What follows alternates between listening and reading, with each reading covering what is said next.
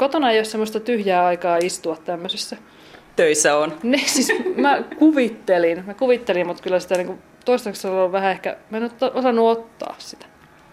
Istuskeletko sä tässä ollenkaan sitten vai onko tämä ihan tässä nyt koristeena? No toistaiseksi mä oon käyttänyt tätä tämmöiseen verkostoitumiseen, että mä niinku esittelen tätä muille ihmisille. Tämä ideahan mulle tuli itse asiassa siitä, että oli joku tutkimus siitä, että miten tämmöiset niinku rankassa opetustyöympäristössä olevat opettajat, niin miten ne palautui ja selvisi siitä työstä.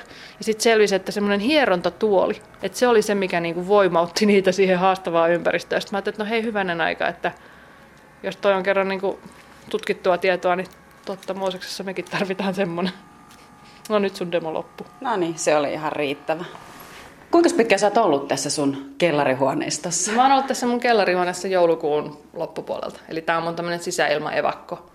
Tää on ihan paras paikka. Muista kellareissa pitäisi tutkijoiden ollakin. Koska tota, pitää pystyä eristäytymään välillä siitä maailmasta saadakseen ajatuksen kulkemaan. Et tota, jos mä ajattelen, että jos me ollaan aivotyöläisiä, niin mä vastustan avokonttoreita ja muita tuommoisia toimintapaikkoja, missä aivo ei voi toimia, koska virikkeitä on liikaa ja ärsykkeitä koko ajan. Tänne ei liian usein kukaan tule koputtelemaan. No ei vielä. siis no lähinnä omat tutkijat ja omat opiskelijat, mutta tänne ei eksy vahingossa. Täällä on kaiken näköistä diplomia täällä sun seinällä. Siis näistä Amerikan vuosista on nämä diplomit. Sehän on diplomien luvattu maa. Siellä ei tarvitse tehdä kuin, niin kuin joku onnistunut juttu, niin sitten siitä saa heti kuvat seinällä. Jotenkin Suomessa meillä ei ole tämmöistä diplomikulttuuria niin paljon, mutta mä oon jotenkin nyt omaksunut sen, että niillä voi sisustaa. Kato, saa respektiä, kun ihmiset katsoo, että oho, palkinta. Tässä on esimerkiksi tämä Highly Commended Award. Toi on semmoinen hauska tarina, miten, mitä tapahtui. Se oli semmoinen paperi, mitä me työstettiin ja me saatiin koko ajan niin kuin, äh, mitä mä nyt sanoisin, turpaamme eri journaaleista ja kaikki oli vaan niin että tämä on ihan absurdi ajatus ja tämä ei ole niin kuin loogista ja muuta. Ja mä luulen, että se, mihin me törmättiin, niin oli siis tämmöinen tietynlainen ajatusmallin erilaisuus. Lopulta sen poimi toi Corporate Communications, se meidän artikkelin, ja julkaisi sen kahden vuoden yrityksien jälkeen. No, melkein kolme siinä taisi mennä siitä ekasta versiosta. Ja sen jälkeen onkin sit saanut paljon huomiota ja palkittu innovatiivisena uutena ajattelumallina. No, mun pitäisi oikeastaan siteerata tuohon tota mun ovessa olevaan lappuun. Kerkesit sä nähdä, mitä siinä lukee? No en Täällä vielä oikein. Siinä lukee, että the difference between a vision and a hallucination is the number of people who see it. Eli siis periaatteessa voi ajatella, että, että joku asia on hallusinaatiota niin kauan kuin joku muukin uskoo ja ymmärtää sen. Ja siitähän tässä periaatteessa on kyse, että silloin kun tekee uusia ideoita tai teorioita, niin pitää itse uskoa siihen tarpeeksi kauan ennen kuin joku toinenkin sen näkee. Mistä sulle muuten pulpahtelee sitten niitä ideoita? Tai tuleeko ne ihan milloin vaan? No ne tulee sellaisissa konteksteissa, missä mä en ole oman työn kanssa tekemisissä. Eli se pitää, yleensä parhaat ideat tulee siitä, kun kuuntelee jonkun ihan toisen oppiaineen, jotain ihan muuta opetusta tai seminaaria tai luentoa tai jotain muuta. Eli tämmöiset niin kuin yllättävät kytkökset. Jatketaan sun stipendejä. Aha. Katsotaan, mitä muuta täällä on. Haluatko tietää, miksi tuossa on Solariumin käyttäjille posteri? No, Kyllä, ehkä täällä on rusketusohjeita ja niin poispäin. Että kyllähän tämä vähän pomppaa täältä. No itse asiassa toi on, siis, toi on siltä ajalta, kun mä olin, tein tiedottajahommia säteilyturvakeskuksessa. Siis mä tein graafista suunnittelua silloin opiskeluaikana. Eli siis se on niin kuin muisto tavallaan siitä elämästä, mutta kyllä tämä tietenkin herättää semmoisia hilpeitä ajatuksia ihmisissä, että ihan, ne rupeaa ensimmäisenä katsoa, että no kuinka se ruskea tämä nainen on. Ei niinkään ruskea. Niin. Ei niinkään ruskea tällä hetkellä, kyllä joo. Tässä yhdessä lukee Vilma Tarvainen, että silloin sä et ollut vielä edes Luoma-aho. Joo, ei. Mä oon siis 2002 mennyt naimisiin ja vaihtanut nimeni. Ehtinyt tehdä uraa jo ennen sitä? No oikeastaan en mitään muuta kuin yh, gradun ja yhden julkaisun, että se, niin kuin, koska mä aloitin jatko-opiskelijana vasta 2002. Nyt tämän vuoden alusta, 2014 alusta lähtien, sä oot sitten ollut yhteisöviestinnän professorina ja aika lailla nuorimmasta päästä varmaan täällä Jyväskylän yliopistossa. Joo, yritin selvittää, että onko mä nuorin, mutta ei kyllä kauppakorkeassa taitaa olla joku. En mä ole suunnitellut, että no tässä nyt pitää tehdä näin ja näin, vaan että mulla on aina ollut parin vuoden päähän, että no parin vuoden päästä mä haluaisin äh, tehdä sen väitöskirjan valmiiksi, parin vuoden päästä mä haluaisin olla dosentti, parin vuoden päästä mä voisin olla pysyvässä työsuhteessa. Et ehkä sille vaihe kerrallaan. Mutta mä oon ehkä enemmän asia kuin ihmiskeskeinen ja se auttaa koska tota, ihmiskeskeiset kyllä ne saa aikaa, mutta et niillä on niin kuin enemmän väliä just sille, että miten niin politiikka ja ihmissuhteet työpaikalla ja muuta tämmöistä. Ja mulle se ei ole ollut niin haastava, että yliopistohan on yleensä aika haastava työpaikka. No itse Stanfordissa pari kollegaa jutteli tästä ja sanoi, että, että se syy, minkä takia täällä on niin kova taistelu, niin on se, että panokset on niin pienet. Että on ne pari paikkaa ja, ja niin vähän semmoista positiivisen palautteen saamismahdollisuutta, että sitten niin kuin pienistäkin asioista taistellaan tosi paljon. Mutta siis tämä on nyt se negatiivinen puoli, tämä arvioinnin kulttuuri. Mutta sitten se syy, minkä takia mä kuitenkin jäin tänne yliopistomaailmaan, niin on se, että, että mulla ei ole missään ollut niin tämmöinen älyllisesti stimuloiva ympäristö.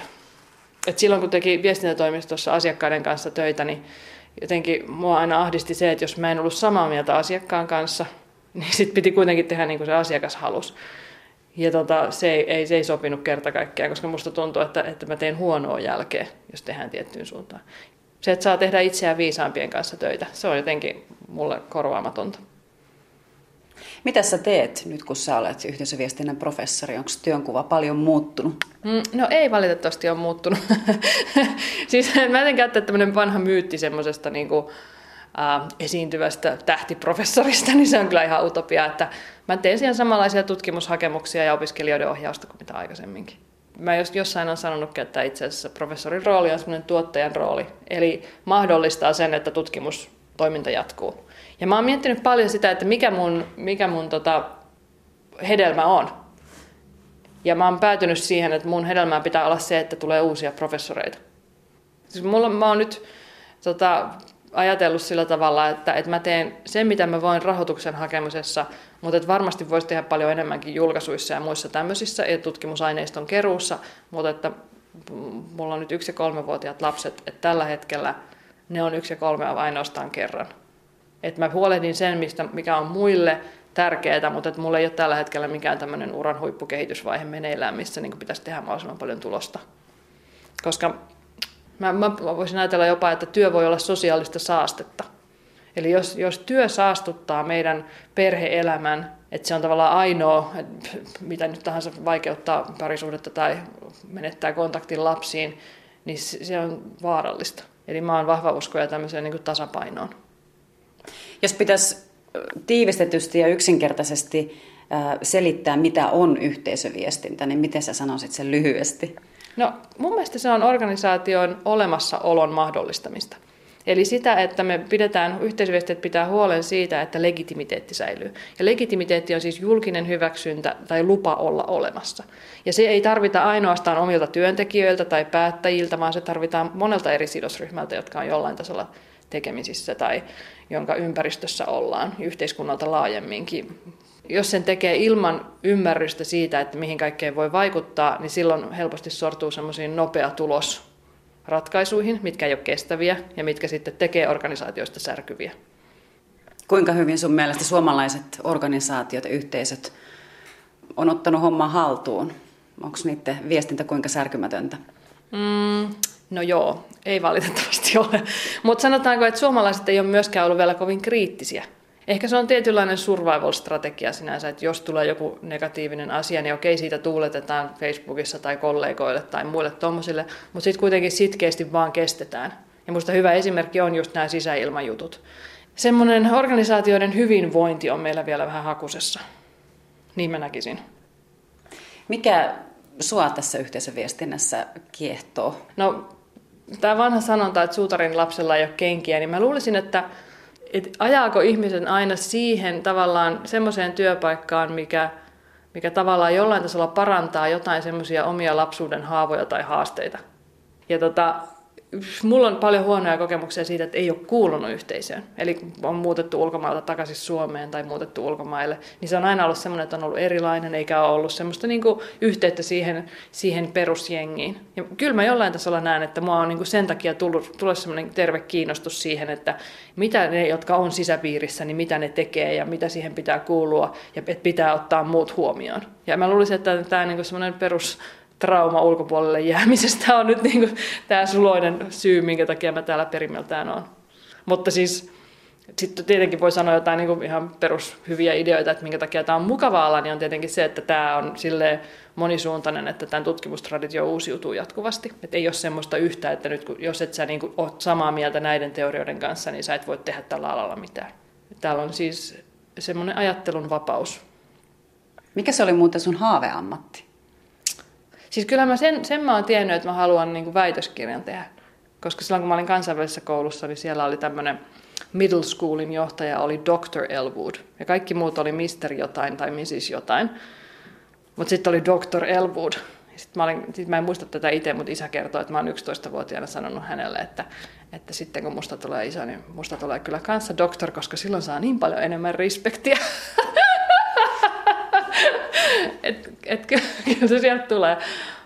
Onko sä saanut enemmän respektiä? No siis joo, mun täytyy sanoa nyt ihan for the record, että kyllä siis silloin kun mä väittelin, niin oli tämmöisiä niin armeijan ylempiä henkilöitä, jotka rupes puhumaan mulle ja rupes tervehtimään. Ja kyllä se vähän niin kuin nyt tietenkin yllättävän paljon on vaikuttanut siihen, miten ihmiset suhtautuu. En mä itse pidä sitä niin suurena erona, että onko täällä nyt joku senior researcher vai research assistant vai professor vai mitä täällä nyt on. Mä oon ollut positiivisesti yllättynyt tästä. Mä jotenkin ajattelin, että tämä rooli on nyt lähinnä vaan isompi vastuu ja paljon enemmän haasteita, mutta tämä on myös työnnyt ihan positiivisia asioita myös mukanaan.